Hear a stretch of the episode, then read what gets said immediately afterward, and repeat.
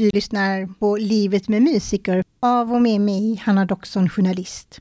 I det fjärde avsnittet beger vi oss in i orkestervärlden och betraktar den ur violinisten och orkestermusikern Kersti Grens ögon. Musikintresset för henne började som en hobby, men kom att bli ett yrkesval. Nej, men mamma och pappa var ju musiker.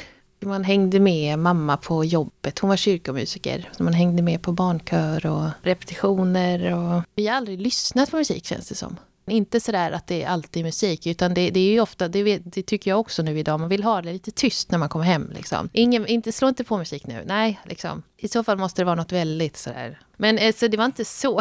Men, men det är såklart, det fanns ju mycket instrument hemma och mamma och pappa alltså, övade och repade hemma ju när det skulle göras grejer med hennes kör. Det var, jag har minnen av det var en lång period med Beatles hemma för att mamma skulle göra en Beatles-konsert. Så vi kunde ju alla Beatles-låtar utan till. Det var ju alltid för att något skulle repas in då. Då lever man ju med det ett tag. Jag började spela fiol när jag var sex år tror jag. Då gick man med fiollådan en gång i veckan i skolan. Och så lite piano. Jag gick på pianolektioner. Det var ju länge en grej man bara gjorde. Liksom, eftersom mina föräldrar höll på med det. Men det jag tänker just alltså, med fiol, känns inte fiol som det svåraste instrumentet? Jo, jag tänkte nu vad svårt det är att börja med. Men alltså jag tror inte jag övade särskilt mycket. Det, var inte, det, det, det är inte många som gör när man är. Kanske du är lite speciell på det viset, du är tvilling. Ja. Hanna började ju med, det var ju cello som var hennes instrument där. Nej, men som sagt, så vi två vi gick i samma klass ju i lågstadiet, samma skola. Så vi gick med våra instrument där en gång i veckan och, blev, och vi hade så här stort krulligt hår. Ja, ja. och mjukisbyxor, tror jag. Jag kommer inte ihåg att, jag liksom, att det var det enda jag ville göra. Så var det ju inte. Men jag tror att man som sagt hängde med. Man hängde med och så... Jag tror vi sjöng rätt mycket i mammas kör, hängde på liksom. Och så var det julkonserter. Och sen så småningom när man började bli jag vet inte, 10, 11, då spelade ju vi. Då kom vi med och spelade på små kyrkgrejer.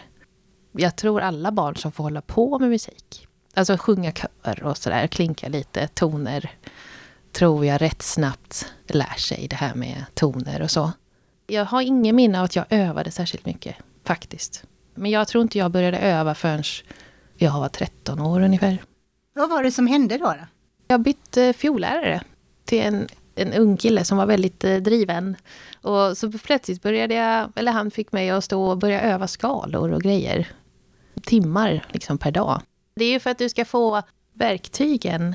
Då kan du plocka ut de tonerna när du ska spela dina stycken sen. Du har, alltså det är som om du stoppar in alla toner i händerna. Treklanger, dubbelgrepp. När du har det där och kan spela allt det där, då är det ju så mycket lättare att öva in stycken. Det är som om du bara plockar fram tekniken. Det, det gjorde ju att, min, att jag plötsligt hoppade framåt. Liksom. Efter ett år var jag, kunde jag spela stycken som jag liksom aldrig hade...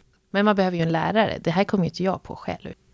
Idag jobbar ju du som orkestermusiker, Kersti. Men eh, kommer du ihåg hur gammal du var när du började spela i orkester första gången?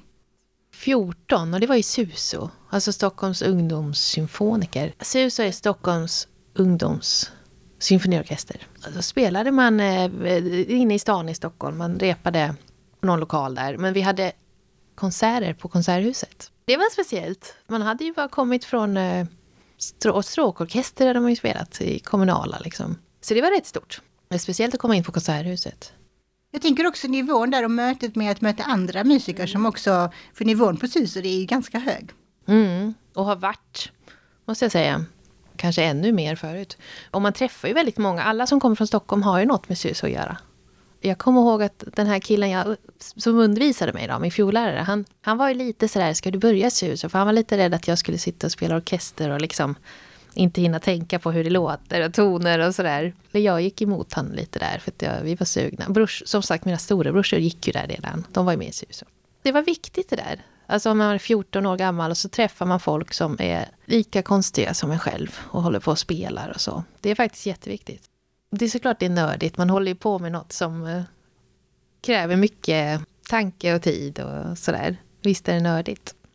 Med Suso så åkte vi också på, det var ju små turnéer. Som är, det kommer man ihåg.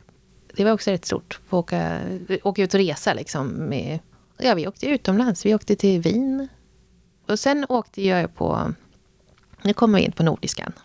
Och där var det ju alltså stor symfoniorkester på riktigt på något sätt. Och så var det första gången man spelade stora symfonier. Sibelius 2 och Sjostakovitj 5, tror jag. Och vem dirigerade detta? Stefan Solium och eh, Mika Eichenholz. Det var nog mötet med liksom den här världen för första gången faktiskt. Det var stort. Man var ju väldigt eh, fokuserad på sig själv och sin stämma och sådär. Inte minst såklart för den musiken. Jag hade ju nog bestämt mig att jag skulle hålla på med det här. Och det här visade väl lite hur det är i en, eh, ja, en proffsorkester. Ja, men det är såklart det måste påverkat. Jag kommer ihåg att jag hörde någon violinist som spelade Sibelius fiolkonsert. Någon cellist som spelade sitt solo, mycket solo. Man hörde ju solister. Det var jättebra solister. Jag tror jag började bli nervös där i tonåren någon gång. Alltså när man spelar inför folk. Men jag tror inte att jag hade några sådana egna... Alltså jag jämförde inte mig själv. Det tror jag inte. Så det kom ju sen tror jag. Men sen började du gymnasiet, Kersti. Och vart tar du vägen då? Då började jag på Nordiska musikgymnasiet i Stockholm. Och det var helt nystartat. Samhälle plus lite företagsekonomi. Och så musikämnen. Så det, det var ju en skola med klassisk musik. Och så får man ju fiollektioner, kammarmusik, arrangering, kör. Och så fick man ju välja fiollärare. Och där kände jag ju ännu mer att man äntligen får träffa, att man får träffa folk som är likadana. Samma liksom kufar som håller på. Det, det är en jätteviktig tid att känna att man har saker gemensamt. Var någonstans bestämde du dig då att okej, okay, nu ska jag söka till Akis, som man ser i Musikhögskolan i Stockholm? Alltså för min fiollärare visste jag att jag skulle söka dit. Jag hade fiollektion och så lät det lät liksom inte bra. Och jag kände ju det själv. Och så här, jag tror jag började gråta på lektionen. Det händer ju ibland när man känner liksom, nej, nu, nu liksom, det här, det här går inte bra. Jag vet. Alltså, då, då var brister det. det. Det här är inte ofta det händer. Men det hände, jag kommer ihåg att det hände innan provspelningen på Ackis. Jag var nog rätt stressad. Det är inte så konstigt. Men då var det som om jag liksom tog mig i kragen och jag tog om allt från början. Jag bara övade så jag bara tog allt jättelångsamt och det var, nu ska jag nita varenda ton. Sen när jag kom tillbaka en eller två veckor senare till nästa fiollektion, då var jag som... Ja, då hade jag gjort ett sånt där hopp igen. Det, var, det där var viktigt, för det, det gjorde att man kände sig... Jag fick liksom marginal inför provspelningen. Sen gick provspelningen jättebra. Vad är det som händer när det brister då? Jag tror det är när man inte har riktigt eh, förstått hur man ska göra. Om man står där och det dras till sin spets på en fiollektion inför sin lärare kanske man får höra då liksom, men det här måste du göra, det här måste bli bättre, det måste bli bättre. Man har jobbat häcken av sig, men ändå har man inte nått fram. Det är då det brister. Men det är ju för att man kanske inte riktigt har fått liksom nycklarna att hur jag ska göra. Så det, det är ju egentligen ingenting att vara ledsen för. Men eh, det är väl som många andra, jag har lätt för att gråta om jag känner mig liksom, ja, tycker det är jobbigt. Jag tror de flesta lärare reagerar ju med att oj då, nu gjorde jag, alltså nu, nu är det mitt fel detta. Och det är inte meningen. Men, men jag menar, det där behövde ju hända, för annars hade jag inte gjort det där liksom. Nu jäklar, nu får jag nog. Liksom. Det hade ju inte hänt tror jag om inte jag hade fått den. Men det jag också tänker på är att det också tyder på viss ambitionsnivå. Alltså man vill väldigt mycket. Gott och ont, men mest gott hoppas jag. att man liksom känner att man, ja jag måste öva lite till liksom. För man kunde tänka sig att man åker och söker på alla skolor i Sverige för att sprida sina chanser. Men jag åkte bara till Stockholm och kände, och där visst fick man ju reda på direkt för den tiden, om man kommer in eller inte i princip. Och då fick jag ju den responsen direkt. Att jag skulle definitivt få en plats, för jag var i den här toppen. Ja, men det var, det var stort, det kommer jag ihåg. Och så får man ju eh, bekräftelse. Okej, okay, det jag gör är ändå bra, liksom. Men du, du kommer in på Musikhögskolan i Stockholm. Hur är den världen? Musikhistoria på morgonen. Sen var det fiollektionerna. Det var många som var och övade och så häng, jag hängde ju på Ackis hela dagen. Jag fattade inte hur jag orkade. Inte att jag övar hela dagen, men man övar ju och så äter man och så övar man och sen sitter man och snackar. Man åker hem när man, framåt kvällen. Så det var ju plötsligt som en, ja man levde där typ. Jag kommer ihåg att det var väldigt svårt att komma in socialt. Och i min klass, eller i min årskurs, var det ett gäng från Falunkonservatoriet som kände varandra känns det som. Sen var det ju såklart ett gäng som inte kände varandra. Men jag kommer ihåg att det där var, rent socialt så var det inte lika, det är inte så konstigt i högskola. Hur påverkar det dig personligen då? Jag kanske hade förväntat mig mer någon slags, jag hade någon bild av det, att det skulle vara det här studentlivet liksom. Men så kom man inte riktigt in i, om man tänker på vänner man har fått, det är ju, det är ju tiden innan Akis på något sätt. Men jag, jag tycker inte att det var det här med att, liksom, att man konkurrerar och att det påverkar eh, liksom, relationer, kompisar. Det tycker jag faktiskt inte. Man kände ju liksom en trygghet i, i klassen, i fjolklassen. Och där kunde det ju vara olika liksom. Eller visst så jämför man sig, för det gör man. Och det gör man liksom alla. Jag tror det är mer högskola-grej. Jag vet inte hur det går på andra högskolor. Men just liksom att man ska sköta sig själv. Och då måste man sköta, den sociala biten måste man sköta själv. Ja, jag tror det bara handlar om det här att man börjar bli vuxen, faktiskt. Och det där blev väldigt tydligt för mig. Men när du lämnar Akistan, var, eh, vad drömmer du om då? Liksom? Var vill du ta vägen? Jag gick på Edsberg två år.